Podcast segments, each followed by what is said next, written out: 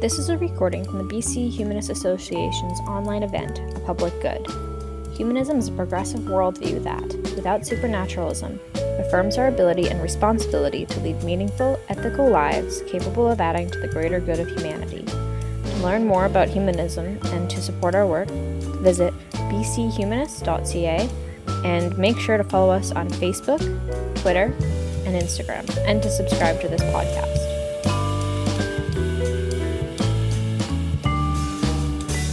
So before we begin, I want to acknowledge uh, that Adriana, Teal, and I all live and work on the ancestral and unceded homelands of the Songhees, Esquimalt, and WSÁNEĆ peoples, whose historical relationships with the land continue to this day. And none of us were invited to be on this shared territory, uh, although we are grateful to be here.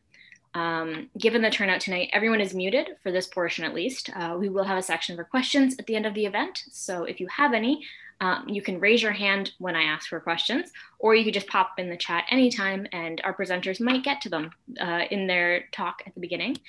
Um, but yeah, and everyone please be respectful of each other in your questions as always. Um, we're recording this talk tonight, so you can find it afterwards on YouTube and on our podcast. Um, and our future events lineup uh, at the end of the month, we have a collaboration with another humanist group in Canada, Non Religion in a Complex Future, which is happening on March 18th. Um, and more information about that event will be available on Monday. So watch our newsletter and social media for that release. Um, and of course, the work that we do with the report that this event is based on, and of course, this event itself could not be possible without your donations and your membership and funding. So please, uh, I'll be dropping a link to that in the chat. Um, please consider donating if you like what you see here and want to keep helping us keep it up. Um, and of course, if you haven't read the report that our speakers are going to be speaking on and poured their heart and souls into, I will also be dropping a link to that in the chat. So please check it out. Um, and with that, I'll pass things off to Adriana, uh, who I think is going to start us off tonight.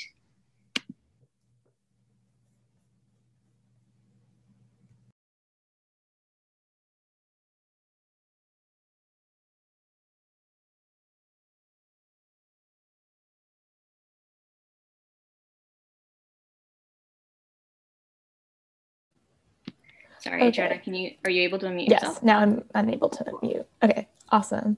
Um, hi, I'm Adriana. Um, okay, so um, governments grant have the ability to grant tax exemptions. Um, they use this as a public policy tool, and um, it's usually used in order to support organizations that provide services that benefit the public in some way. And the idea is that by granting organizations exemptions, it means that on taxes, it means that they have the ability to allocate more resources uh, to public services, such as um, clubs, sports teams, uh, childcare services, etc. Um, however, um, groups that receive um, these tax exemptions in general should not be groups that discriminate um, in contravention to the Charter of Human Rights and Freedoms or the BC Human Rights Codes. Um, additionally, um, groups that receive these um, exemptions also shouldn't be groups that are breaking the law as well. Um, so within our research, we attempted to look at two kinds of tax exemptions. The first being permissive or statutory exemptions. And I think I can share my screen now. So we're just going to pull up a fun diagram, which was in the report. Um, yeah, so the first kind is statutory exemptions. Um, these exemptions are granted automatically uh, by the provincial government, um, and this includes uh, places of worship. Um, and you'll see within our diagram, um, the yellow um, building is a place of public worship, a place where um, religious activities actually take place. Um, these are granted automatically by the provincial government. The second kind are permissive tax exemptions. So these are granted by municipalities. Um, so municipal governments have the ability to apply an exemption based on existing criteria outlined in legislation. Um, so if you'll look on the diagram, um, the kind of gray field area is, for example, a parking lot or a field, um, or um, the darker green building, which is a, an adjoining hall, so not a place where worship directly takes place. Um, these are able to be taxed or given permissive tax exemptions by the municipality. Um, in most cases, um, munis- our organizations apply for these exemptions based on um, different criteria, and uh, municipal governments are given the discretion to decide the application process, um, the benefits tests, caps on how much of an exemption um, groups are getting, time limits, etc. Um, yes.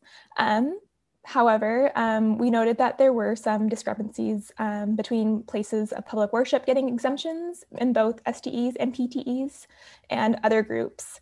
Um, first off, it's the idea that um, places of public worship are automatically granted um, public or permissive tax exemptions or statutory exemptions.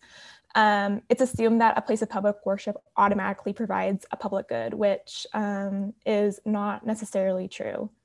Um, additionally, another issue um, we come across is that certain places um, may be discriminatory. And, and, a common example is um, groups, uh, religious groups refusing to um, rent out um, halls or adjacent spaces to groups such as uh, those looking to host a LGBTQ plus wedding.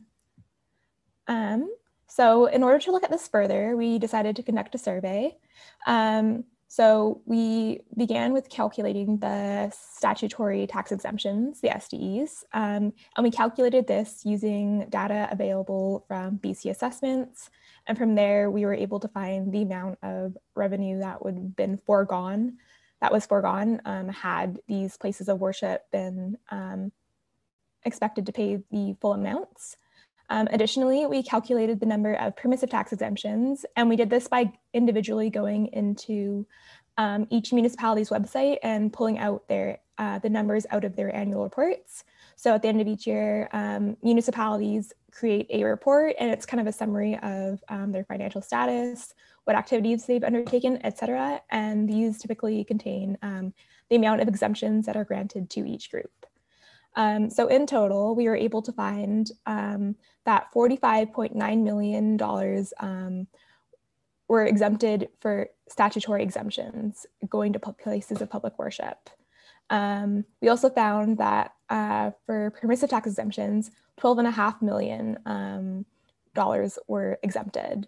Um, now, there was some variety between um, the different places and the amount of exemptions that were received. For example, um, City of Delta was granted granted 1.3 million in permissive tax exemptions, whereas other places uh, chose to grant zero. Um, we didn't look at the reasoning why behind that in this report. However, um, in future studies, we're hoping to look at uh, different public benefits tests and to see how uh, this kind of aligns with the amount of exemptions that are being granted. Um, so in total, we found that $58.4 million in exemptions were going to places of public worship when we totaled both the STEs and the PTE calculations. And I will pass this off to Teal. Awesome. Thanks, Adriana. Yeah.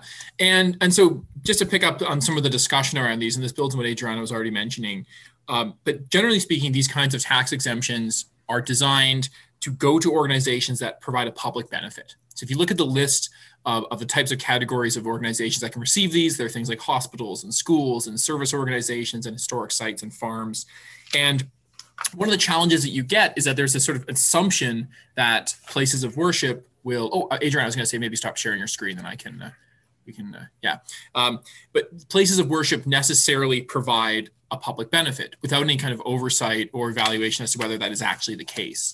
And so there are a couple situations where this might not be the case. And so I wanted to highlight some of the issues that surround exemptions. And it's a combination of permissive and statutory exemptions. So I'll kind of blend them as we go through the conversation because the two kind of interrelate. Um, but the first aspect is that of private clubs. So the thing about permissive and statutory tax exemptions is they're support organizations that provide a public benefit. But what we find is some recipients operate as private clubs. So, for example, a place of worship may only cater to co religionists or to parishioners. And in that way, they're operating as a private club. They're not, a, they're not open to the public. Some places will have contingent services. And by that, I mean you have to participate in their religious services or in an aspect of religious services in order to receive a service.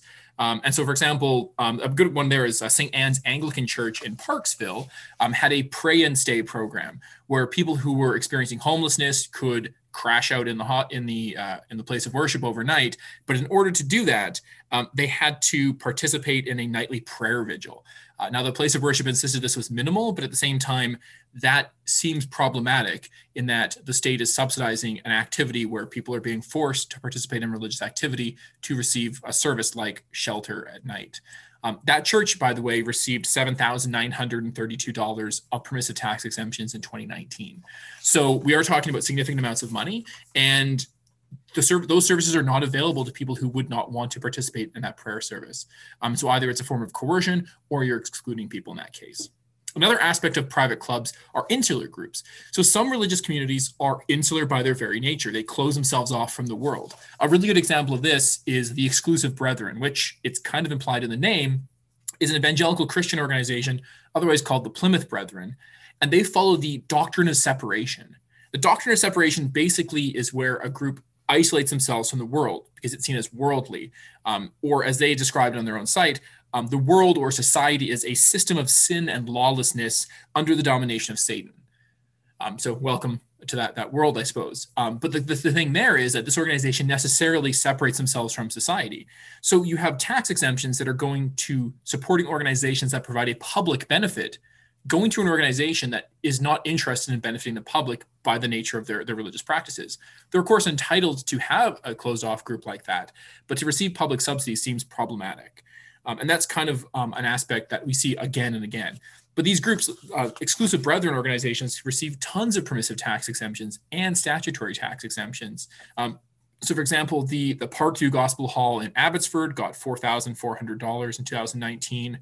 Uh, the West Richmond Gospel Hall received $8,869 um, in, in permissive tax exemptions from Richmond um, in 2019. So, this is a bit of a problem because you're literally funneling tax funding to a private organization. And as Adriana mentioned, um, we want to have a benefits test. What, what the BCHA is proposing is a benefits test to ensure that recipients are actively benefiting the community. But on top of that, it's really important that you have a benefits test and that the benefits test is followed. Um, because, for example, Parksville, that same place with the uh, that has a church with a pray and stay policy, has a permissive tax exemption policy that says that services and activities should be equally available to all residents. So in this case, they have a benefits test, but they're not applying it. So it's as important, uh, probably more important to apply a benefits test as is to have one. And you know what's other another interesting side point here is with respect to places of worship operating as private clubs is the issue of the percentage of people who attend these organizations you know municipalities should have the ability to decide how best to benefit their community but what we see is a decline in regular participation in religious services in canada such that um, in 2020 about 11% of people attended a place of worship on a weekly basis that's down from uh, 19 or that's down from 30% in 1996 um, and 67% in 1946. So we have declining participation. And if you're a municipality, you want to sit back and say, how can we maximize the benefit to our community through our tax exemption programs?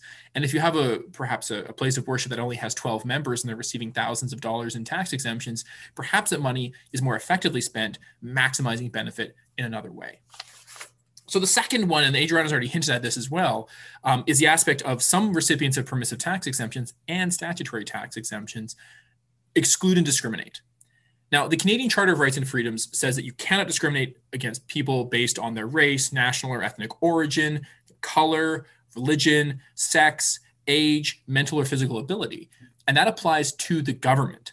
So private individuals can set up their own bigoted clubs if they want to but ultimately the government can't has to follow the charter of rights and freedoms they can't discriminate on those bases so if you have an organization that's operating as a private club that's excluding people on these grounds they shouldn't be receiving money from the government because the government can't discriminate otherwise what you're basically doing is you're creating discrimination with more steps involved and it's still discrimination and unfortunately, it's not hard to think of an example of places of worship that might exclude people, particularly as the example Adriana mentioned, um, LGBTQ plus IA people.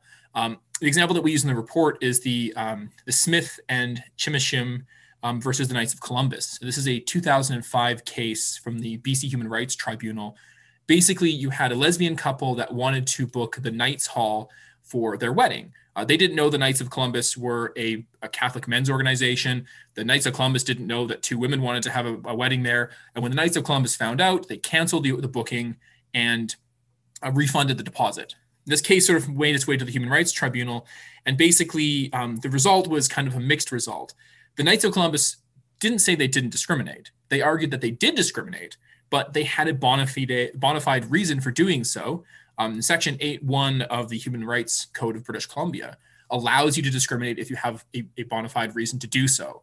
Um, presumably, that's things like a bus driver can't be non-sighted um, because that would be probably quite dangerous, or you know things like um, you know uh, gender and sex requirements for children's sports activities, you know under five girls soccer and that kind of thing. Um, but the Knights of Columbus argued that they did discriminate and they were totally within their rights to do so. Um, and then the two women involved were paid some compensation because obviously there was um, costs and hardship involved in them having to change their wedding invitations and sort of you know individual hardship. But what's interesting here is we have an organization that's overtly admitting to discriminating, and that same organization received thousands of dollars from the city of Coquitlam um, in the form of permissive tax exemptions. So we were having trouble identifying the exact place of worship because since 2011, the, the city of Coquitlam, where this uh, place, where the Knights Hall is found, doesn't list out its permissive tax exemption recipients for places of worship.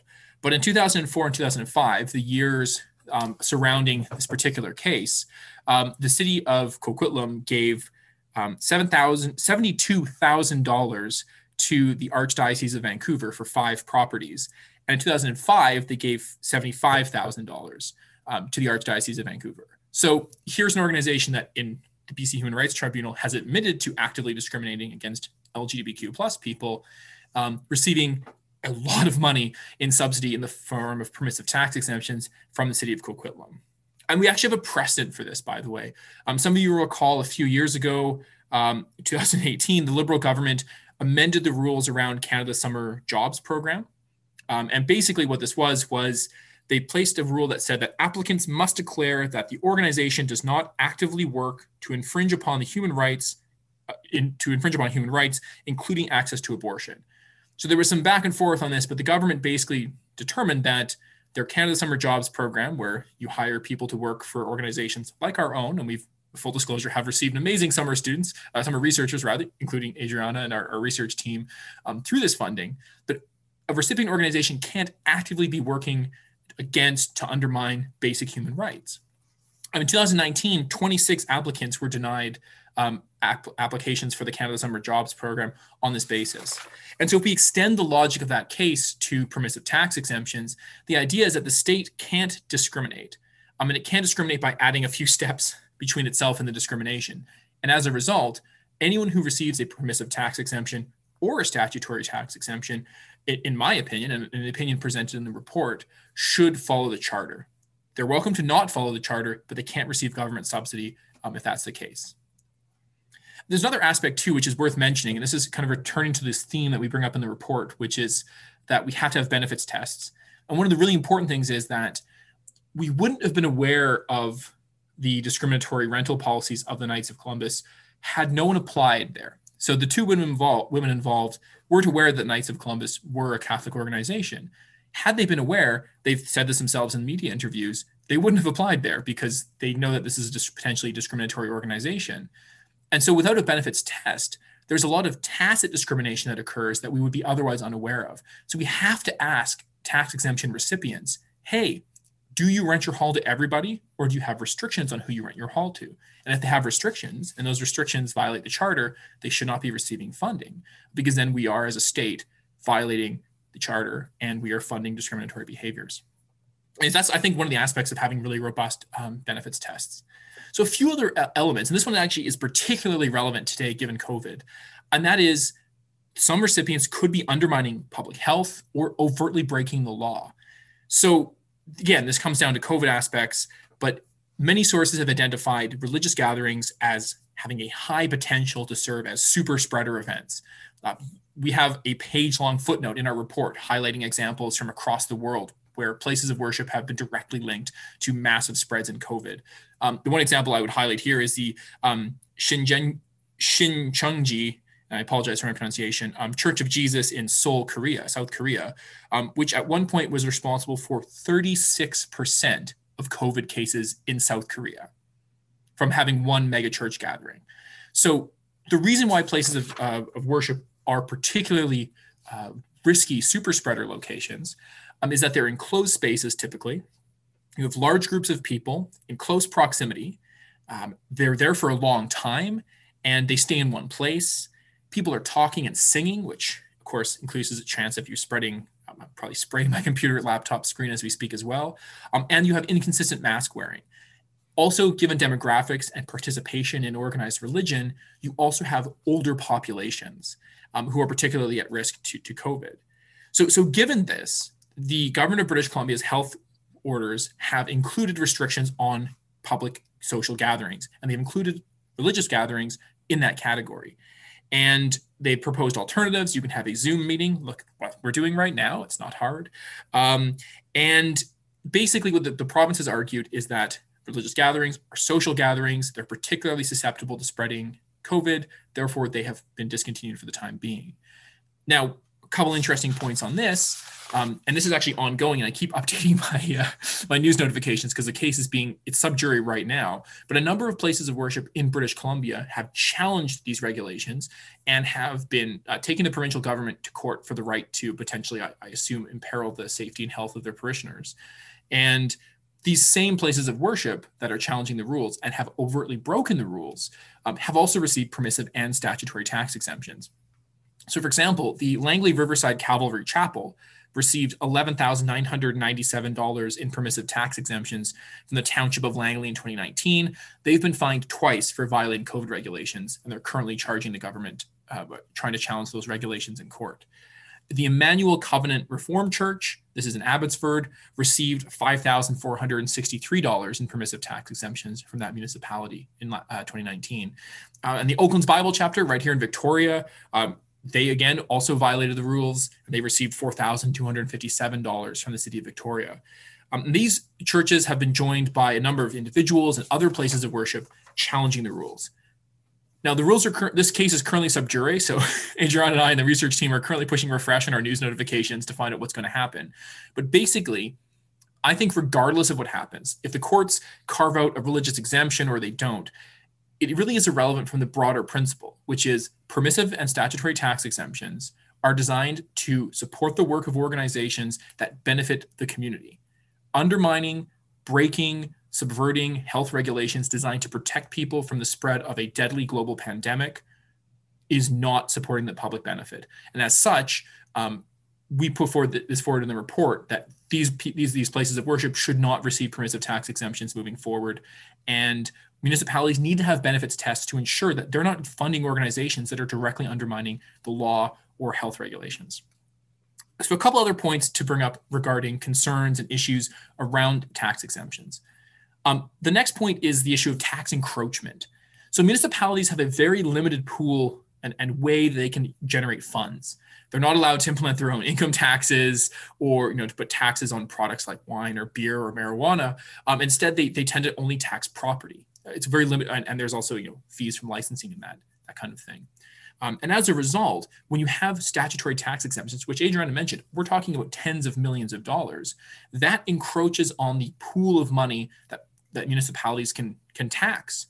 And when that happens, they have to find that money somewhere, and that means they have to raise taxes for other other taxpayers. And so this is really encroaching on, on municipalities. And we're talking about significant percentages of municipal budgets. The city of Victoria has a limitation that says that permissive tax exemptions can be no more than 1.6% of their budget. Um, similarly, North Vancouver has a 0.6% um, cap on um, tax exemptions being a component of their budget. So we're talking like about 1% of an entire municipal budget is being given away um, or not collected rather in the form of tax ex- and permissive tax exemptions. That's a lot of money that has to be made up somewhere else. And it tends to be made up with by increasing the taxes for everyone else. And there's also the aspect of government municipal autonomy. Um, so as Adriana mentioned, statutory tax exemptions are automatic. They automatically apply to places of worship without any kind of check or control or oversight. And what that means is municipalities don't have the ability to prioritize. Maybe it is the case that Parksville wants to give out tax exemptions to its local places of worship, but maybe it's not. Maybe they have other priorities. And so by making these tax exemptions automatic, municipalities lose a lot of autonomy and they already don't have a significant amount of autonomy. We argue in the report that the individuals that know the best about how to maximize the benefit for their community through tax policy are locally elected officials, not automatic regulations that just give away money. And there's some other concerns as well how the, the, the tax exemptions are applied. So the first one is really is duration. Adriana hinted at this as well. Um, the way the community charter or the Vancouver charter or the, uh, the provincial legislation around rural communities, excuse me, um, is resolved is basically permissive tax exemptions are granted for up to 10 years and except there's a number of exceptions. Those are hospitals, seniors' homes, schools, independent schools, and places of worship. Those recipients are granted them in perpetuity. And what we argue in the report is that including places of worship in that category is problematic. Um, and even having a category of automatic perpetual tax exemption is also uh, problematic, regardless of who gets it, because it, it kind of ignores the fact that times change, situations change. A school was that was once a school gets rezoned and it's now condos or workspace. Um, but it's particularly the case with places of worship because what you have is a situation where, you know, a, a, place of worship could change denominations and go from being an inclusive place to being a small insular community. Um, a local place of worship could hire a new uh, preacher who could preach hate or discrimination and therefore exclude, or a place of worship could just stop opening its doors to members of the public it's important that we evaluate the continued ongoing benefits that, that tax recipients um, provide because they might just change their practices. A place of worship could run a soup kitchen every Tuesday for five years and then stop running it. And if that was their only form of public outreach, then it may be the case that they're no longer providing a public benefit, but only a benefit to their members and co religionists. And then one other point that's worth mentioning is the aspect of uh, commercial operations. So throughout all this conversation, we had the assumption that, that these places of worship and tax recipients are operating on a not-for-profit basis, but this is not always the case. A really good example is the example of the Central Baptist Church here in Victoria. In 2013, there was a conversation around Victoria's tax exemption policies, and it came to light that the Central Baptist Church of Victoria was operating a, a parkade in downtown Victoria, and they were pulling in $105,000 a year in, in revenue from this parkade. And the place of worship argued basically that they needed the money to pay off the mortgage for their parkade, to pay for their staff, to pay for the security guard, and any money left over went to their ministry.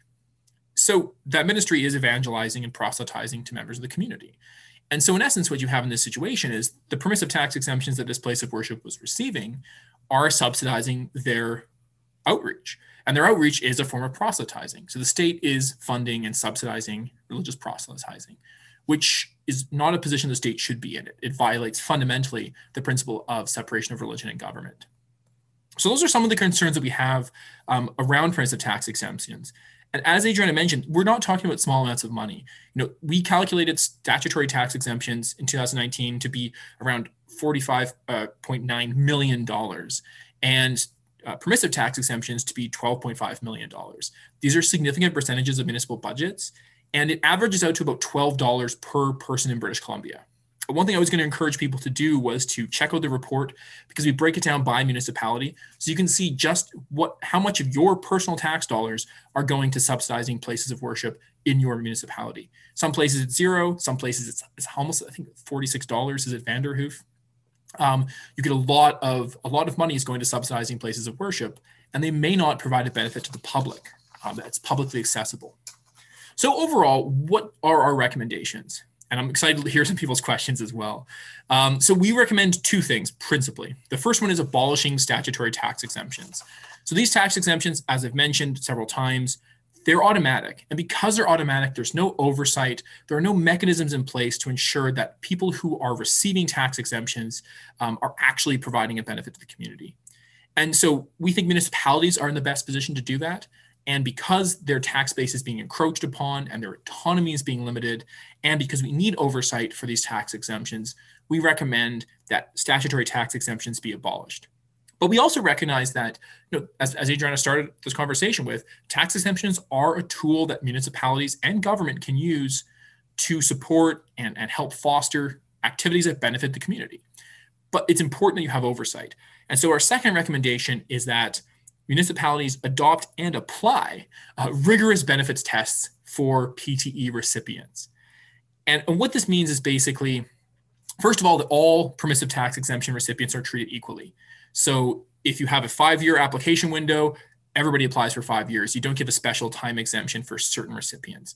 We also recognize that that has to be balanced out, right? So having like an annual reporting requirement might be onerous on small organizations, but having it every you know five year application, that that's also we think that's also quite fine. You know, it's okay to say to make a group apply every five years to explain the benefits they provide the community because they are receiving tens of thousands of dollars in tax exemptions. I've spent more time writing a grant for $300 to build a little free library in my park than some municipal tax exemption applications. And to me, that's absurd. It's also very irresponsible from the perspective of municipalities who we would hope would be treating our tax dollars with respect um, and not, you know, having zero oversight and then just just to highlight sort of the components of the permissive tax exemption policy and, and the, uh, the bc humanist association will be drafting some sample policies in the near future that will circulate to municipalities um, in case they would like to adopt them. But these kinds of benefits tests have to include such elements as um, not operating a commercial enterprise or if they do having restrictions on how much profit they can make an absence of discrimination, an absence of criminal activity, an absence of support for health codes, um, and basically uh, several checks and balances to ensure that permissive tax exemption and statutory tax exemption recipients are not operating as private clubs, they're not being discriminatory, they're not excluding people, and they aren't undermining public health. Um, and we think if municipalities do that, they would be able to support organizations that provide a benefit to the community they would be able to save tax dollars from going to organizations that might violate their duty to uphold the Canadian Charter. Um, and they would have the ability to make decisions to allocate tax dollars in their municipality in such a way as it maximizes the benefit for their community without having these imposed automatically through statute. Uh, so with that, I'll throw it. We'll throw to questions. Thank you all very much for your patience. I think we always recognize that sometimes tax policy can get quite dense, but um, I think it's very helpful to explore some of the nuance and how we can try to make our society um, better, more equal, to strengthen the separation of religion and government through how we apply our taxes. I do want to mention one thing which I forgot to mention at the beginning, which is um, the, the numbers that we got to calculate statutory tax exemptions. Um, we pooled our money with the Voters Without Religion and Canadian Atheists to buy that data um, because there were some data requirements and we had to, to, put money forward. So a huge thank you to those amazing people for um, helping support that. Um, we are a small organization. As Emily mentioned, your donations go a very long way. Um, and uh, buying data is often very challenging. So we're really grateful for our, our friends for helping us support us in that way. Um, and you can see all the raw data in the report as well. So with that, I'll stop rambling and I appreciate your attentiveness um, and we'll throw to questions and we already have some in the chat. Uh, so Adriana, if you want to pop on there, you and I can sort of just, um, we can just figure out who would like to answer what. Um, I'll read the first one here though. Um, my question, uh, and uh, yes, so my question is, do you know if the group that said must attend prayer service actually turned out turn someone away because of that. Um, it does not it's not an excuse, um, but yeah, the question is like, did they actually send someone away? Yeah, this is a really good question. So I haven't had a chance to dig too much into the pray and stay policy. Um, my understanding is there's two things at play. There's the first, which is I doubt they would turn someone. I would hope they wouldn't turn someone away on a cold day uh, because that person was maybe uncomfortable participating in a religious ceremony. Um, but there's this aspect of tacit exclusion, where basically you know you're, you're forcing people to participate in a religious service to get um, affordable housing. In, in, in, the parksville case in the pray and stay case is really interesting is the city of parksville discontinued their shelter service. And so the church stepped in to fill a void which is good. But at the same time by having a religious requirement they were potentially excluding people or basically forcing people to receive to, to participate in their religion to receive a service. So i can't speak about whether anyone was actually excluded but there's a deeper principle at stake which is if you have a service that's publicly funded it has to be publicly accessible. And it can't just be for christians only or people who are willing to put up with a christian ceremony to to receive that service. I don't know if you wanted to add anything to that adriana. No you know awesome. more about it than i do I took a deep dive into that case. It was fascinating. And by the way, and this is actually just a way that you, as members and members of the public, can support our research efforts. if you find cases like that, send them our way. We're always we have a, a, growing research team, and we're always happy to look into those cases to to learn more and to see whether there are some serious issues of, of separation of religion and government and the erosion thereof uh, involved. Um, there's another question in the chat, and I think um, if anyone else does have a question, you can raise your hand with the emoji thing or just put your name in the chat here. Um, the question was, do you know if other provinces have set up are set up in the same way? Um, I don't actually know. Adriana, you've been looking at a lot of um, municipalities across the province. Have you noticed any uh, across the country for our other project? Have you noticed anything um, in other places? I have not at all. Yeah, we, we haven't we, we've um, expanded our mandate a little bit recently, expanding our legislative prayer research across the country, but we've tended to focus in British Columbia. What I will say is that there are clergy residency exceptions. I know you were looking at those, Adriana, uh, federally, where we provide exemptions to certain residences of um, members of various religious groups, um, which is which is given specifically to groups that have religious backgrounds. Um, and I know that many municipalities do have tax exemptions or places of worship. So, I mean, I've been looking at some of the historical aspect of this, and I know that it's quite common uh, to have tax exemptions or places of worship. I know England, the United States, all have these kinds of exemptions. Um, in the United States, they have lots of exemptions for places of worship, and a lot of donations to places of worship are tax exempt. There's a lot of ways that the state directly and indirectly subsidizes operations. But I can't speak to any. Um, I can't speak to the municipal charters in other provinces directly. No. Any other questions?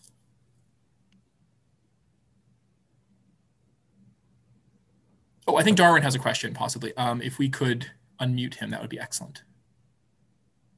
Oh, we typed it in here. Perfect. Okay. So what do you expect from this report being out there? Do you think anyone will pay attention to it? What's next? Great question. Um, I, I, don't, I don't want to hog the floor here. Adriana, do you want to jump into that one first? Uh, sure. Um, well, I think I, first off, I think ideally, um, one, raising knowledge that permissive tax exemptions exist and statutory tax exemptions exist because um, if you had asked me like a year ago before I got into all of this, I would have had no idea whatsoever. Um, I think additionally as well, especially um, as Teal highlighted, um, given that there are groups um, that are violating COVID measures, I think now's um, I think a really I think prime time to be paying attention to this because um, you know I mean even though it's not necessarily as excite always as exciting um, you know taxes and tax exemptions do matter. It's um, you know they do provide like resources and support these organizations. So um, yeah. I'll just I'll build on that. Um, so the, the way that this report came about is actually it's the second iteration of our broader I guess I could call it the story arc of our research um, on, on tax exemptions. So the original document was an informative document that was just the facts on what are permissive tax exemptions, what are the numbers, um, and we sent that to every municipal councillor in the province as part of our um, lobbying efforts around the Union of British Columbia Municipalities that had a, a meeting in November and one of the items on the agenda, which didn't get voted upon, unfortunately, was from uh, a councillor in a municipality whose name has left my brain, um, but it was to change the statutory tax exemption policy in BC. So we were doing lobbying around that. And so that was the first step. This report is sort of the second step. And as Adriana mentioned, it's a really important time to discuss it because, you know, it really, I feel like it makes sense to people when you say, oh, permissive tax. Before COVID, if you said, oh, you know, places of worship don't necessarily provide a public benefit, many people would disagree with you until you brought up very specific examples. Now we see very overt examples of places that aren't just not providing a public benefit, but they may actually be undermining fundamentally our efforts to fight a global pandemic. So I think it's really important that we highlight that. Um, and then our next step is a broader report. So there's three things that the next report is going to include. Um, one of them is a sample policy. A lot of municipalities um, could benefit from our advice. Adriana was going through every single municipal um, benefits test if they have one in the entire province. We have them all in a document. We've been you know collating them all, um, and so we're going to from that we're going to develop a good sample policy or a couple of different policy options that municipalities can adopt. The second thing is a more historical analysis, because um, I think it kind of speaks to the question that someone asked about, like how does it work in other provinces. Um, we have this perception that tax policy is never changing or it doesn't change that often. But there's been some dramatic changes, particularly in the world of permissive tax exemptions and places of worship. Um, my favorite example is that there was a tree in downtown Victoria that was tax exempt for a while because people met underneath it to pray for a while. more than 100 years ago. So we're going to have an historical analysis section. And then the other category will be taking a deeper dive into the arguments around permissive tax exemptions and doing more analysis on uh, how do you craft good policy around it. So one of the things that we weren't able to do for this report, and may not be possible given limitations on data, is understanding questions like, okay, this place of worship received a permissive tax exemption, and that place of worship received a permissive tax exemption. This one has 10,000 parishioners, this one has 10, but they receive the same amount of money. How do we adjudicate that in the context of good sound public policy. So there's some other aspects we're going to include. Um, that report's a couple months away, but it'll be a much bigger report, one of our big monsters um, with lots of data and you know a combination of philosophy and, and quantitative analysis and policy analysis that the BCHA research team is known for. Uh, there's another question here. Uh, did you consider getting Canadian Taxpayers Association involved? Uh, no, we hadn't actually. And that's a great recommendation. Um, this project's been, excuse me, has been ongoing for a few years, and so we're, we're kind of building step by step. So I, I, like that idea of involving more taxpayers associations and uh, linking up with other groups. So that's something we'll look into. Thank you. That's a, that's a good recommendation. Do we have any other questions from anybody before we wrap up? write that one down. That's actually good. I, I do want to sort of build onto this question of like, um, I'll, I'll, vamp for a second if people want to think of questions because I want to return to I think it was Darwin's original question or Jack's Jack's question, uh, Jake's question. Sorry, Jake. Um, just sort of exploring the idea of like tied and linked aid. One of the things that I think came up a lot in this report when we're trying to explore like what constitutes a public benefit is the question of is like is proselytizing a public benefit is spreading religion a public benefit and for the longest time, and in a lot of historical tax cases, there was the tacit assumption that spreading religion, education were benefits to society in general, and therefore it should be subsidized by the state. And it was only, in, like, for example, in the early days of, Victor- of Victoria, where you have tension between Catholics and Protestants around linguistic lines and new, new um, immigrants coming into the province, where these issues kind of came to a head, where people started realizing that, you know, yes, spreading well, the assumption that spreading religion was a good thing worked really well when everyone had the same religion. But suddenly, when you have a more diverse community, you suddenly realize that, oh, you're also spreading someone else's religion. Um, and that kind of led to some changes in, in policy historically. And what's interesting there is, you know, we as a society have to decide if we think it's okay to subsidize the marketing and outreach of of any organization, um, particularly organizations you know that are places of worship. And I think that's that's something that we have to consider. And I think one of the reasons why we're really pushing the aspect um, around this policy in particular is we, we don't we don't think it should just be taken for granted. The, the assumption that a place of worship provides a public benefit is not an assumption that we should make without reflecting on it properly. Um, and Jack just, or Jake, sorry, Jake. Um, Jake just mentioned, yes, like what about homeless Muslims, Jews, Buddhists, non-believers? Yeah, exactly. Those people may still want to sleep in a church in Parksville, for example, and they might even put up with the religious, the minimal religious ceremony, to use air quotes. Um, but by the same token, it doesn't put them in a very fair situation. And yes, private organizations like a church can run a pray and stay program. The bigger question is not whether they can run that program. The bigger question is should it receive subsidy from the state? Because you can set up your own private club and have a sign that says no insert this group of people you don't like allowed. And while we might judge that group for being bigoted, and they probably are, um, at the end of the day, they're allowed to do that. But if they receive subsidy from the state, or if they are the state or a proxy of the state, that it would not be appropriate, in my mind, for them to exclude people on, on the base on charter bases. Uh, Barbara has a good question here, and I throw this one to, to Adriana as well. I don't want to, to be rambling as much as uh, hogging all the chat time. But uh, her question is, how can we educate and spread the word about this issue? Um, that's a really good question, and um, I can jump in first, and Adrian, if you want to add anything as well. Um, the first thing that we do as an organization is, is collecting the research. I'm a big fan of doing good research on topics and then using that research to inform decision makers. Um, the second thing I would suggest would be to look at your own municipality. One of the benefits of the strategy that we've adopted here is that there are 161 municipalities across British Columbia. And yes, some of them will be recalcitrant and have you know, refused to implement good tax policy. But a lot of them will change. And we've saw this with our municipal prayer report, where we found, you know, more than 20 municipalities across British Columbia had prayer in their municipal council meetings. When we informed them that that was no longer cons- acceptable from a constitutional perspective, a lot of them were like, "Oh, we didn't know. Thank you for letting us know. We'll change our policy."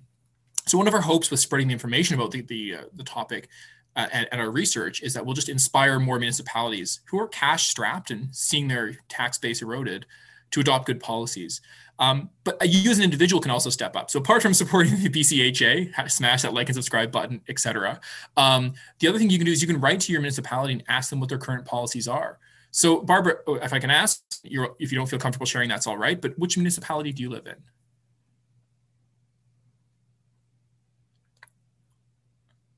I can give the example here. I'm, I'm, i live here in Saanich, and we have very we don't have a benefits test. We have very light application processes. Oh, go ahead, Barbara. Sorry, I'm in the West End in Vancouver.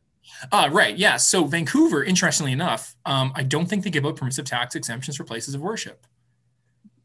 So they, they do have statutory exemptions, um, but I think, and Adriana, you can correct me if I'm wrong, but I think Vancouver was one of the places that had STEs but not PTEs. Is that right?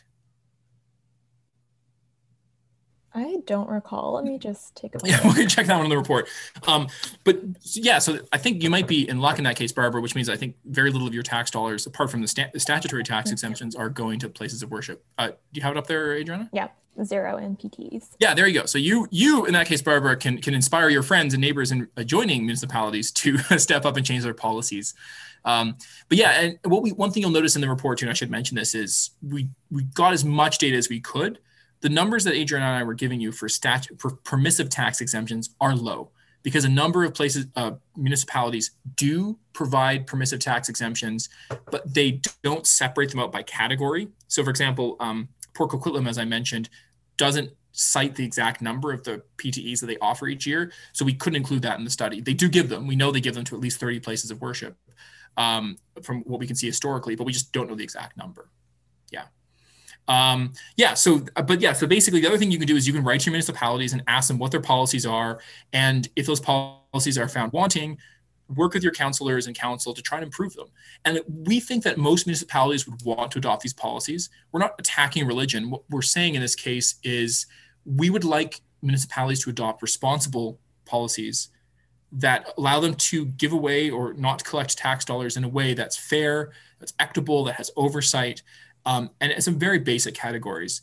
And like I said, you know, if I had to jump through hoops and write a six-page application to apply for less than $500 to build a little free library, um, when we're giving away $70,000 to a place of worship, the least that we could ask them to do is to fill out an application that asks whether they discriminate, whether they run a private company, or whether they are a private club. Uh, there's another question in here. Um, uh, no, without praying, would you put up with that? Yeah, so I think I think what, what Jake's talking about is the aspect of like forced religion. To me, if someone wants to run an after school program that is proselytizing towards people, I would have personal problems with that. But there's very little you could do to stop that. Um, uh, but what you shouldn't do is you shouldn't receive state funding. So I think that, that to me is a distinction that's made here. So the back to the pray and stay example. Um, yeah, it would be okay. I think it would be great actually if, if places of worship open their doors to provide housing for people experiencing homelessness. But if there's any strings attached, that's unacceptable in my mind, um, because then you're basically holding housing ransom as a means of coercing someone into following your religion. Um, it's the whole principle of you know you got to listen to a sermon before you get your food. Um, you have necessarily a coercive captive audience, and I think that's not very reasonable to say the least. I would probably use stronger language to describe it as being quite reprehensible, actually. Because you're basically using coercive powers of housing or food to force someone to follow your religion, which seems very, very wrong. Um, some other people are typing questions, so I'll go to more questions um, or any other any other thoughts people want to share.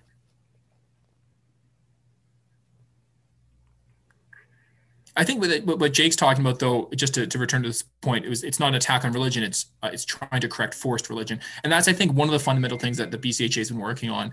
Whether it's like uh, our issues around legislative prayer, the issue with legislative prayer is that you have the state endorsing prayer as a thing, and that's not okay. And in this case, what you have is the state endorsing religion without any kinds of checks and balances to ensure that there's a public benefit available to all. And yeah, there, there's an element of, of coercion there, which is not acceptable.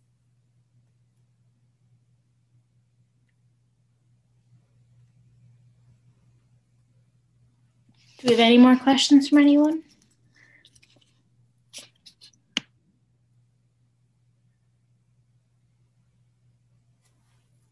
Yeah, yeah, thanks. Yeah, thanks, Jake. Yeah, and, and thanks, Darwin, uh, for your comments as well. Yeah, we we uh, we'll just very, very briefly while people are thinking of questions or typing them, we'll just mention that uh, just before we wrap up, the BCHA research team is, is doing a lot of other projects. So now that we've wrapped this one up, we have launched a project on crisis pregnancy centers and uh, maternity homes, which you will hear from us about uh, at one of our future meetings once we've uh, wrapped up the research on that. Uh, uh and I, um, and Adriana has been doing all the heavy lifting on this, and I have to applaud her for it, um, have been doing a, a, massive survey of every municipality in the country with a population of over a thousand to see if they're in compliance with the Saguenay decision. Um, which means that you can't have prayer prairie municipal council meetings. And we have a series of reports based on each province coming out, as well as a, a um, comprehensive report that we'll be presenting to a conference this summer um, about the overall uh, number of of municipalities in the country that, that violate Saguenay. And then we have a whole bunch of other projects that we're working on. I have to like, look at my notes for some of the other ones. Everything from coming up with um, secular invocations to additional work on clergy residency, place, places of residency, and tax exemptions. Um, so stay tuned for a lot more of exciting research. And like I mentioned in the middle of my, my comments, if you have an issue you notice, um, send it over to us. We can add it to our whiteboard. The whiteboard is vast, it's always growing, and we're always adding um, issues that we can look into. And our team has been growing. We're bringing in more people to help with the research team, and that's always appreciated as well. As well as some of you have been helping uh, Adriana transcribe prayers for our municipal prayer project, which I very much appreciate. That's a great form of citizen science. Teal, there's another event they can find you at pretty soon, right? Oh, there is actually. Yeah, good point. about, uh, do you have the, the date on that? Because it's, it's not on my notes. oh, I know. I thought you would know it. I don't have it. should know it. Oh dear. Um, It'll be in the newsletter though. Check the newsletter. I'm giving a talk for the Canadian Humanists um, on our municipal uh, prayer research. So I'll be talking about some of the overall results that we found there. And uh, spoiler alert. Um, and again, this is mostly Adriana heavily doing all this like the legwork on this. We found huge differences between the provinces. So, like in British Columbia, there's lots of prayer in, in municipal council meetings and inaugural meetings. It's different in Quebec. It's different in Ontario. There's weird practices on the prairies. Um, so we're finding some really interesting stuff. So the discussion section of that project and report will be will be interesting to say the least. And that should be coming. I think it's at the end of the month. Um, it's a it's a Sunday at the end of the month. Sure. Yeah, if I it's written down somewhere, so I immediately forgot it. Mm-hmm. Yeah, I I get that. Um, but yeah, I wanted to thank you and Adriana for taking so much time out of your day to like break down this very complex report for us and for producing this report for everyone because um, it's it's got some pretty remarkable findings. Uh, I think every I was pretty surprised to know that uh, this like there's millions of dollars going to churches in BC. Um, but yeah, thank you so much, uh, and thank you everyone who came tonight. Um, and I hope you have a great rest of your night, everyone. Yeah, thank you all. And we'll see you at the next one, friends. Bye.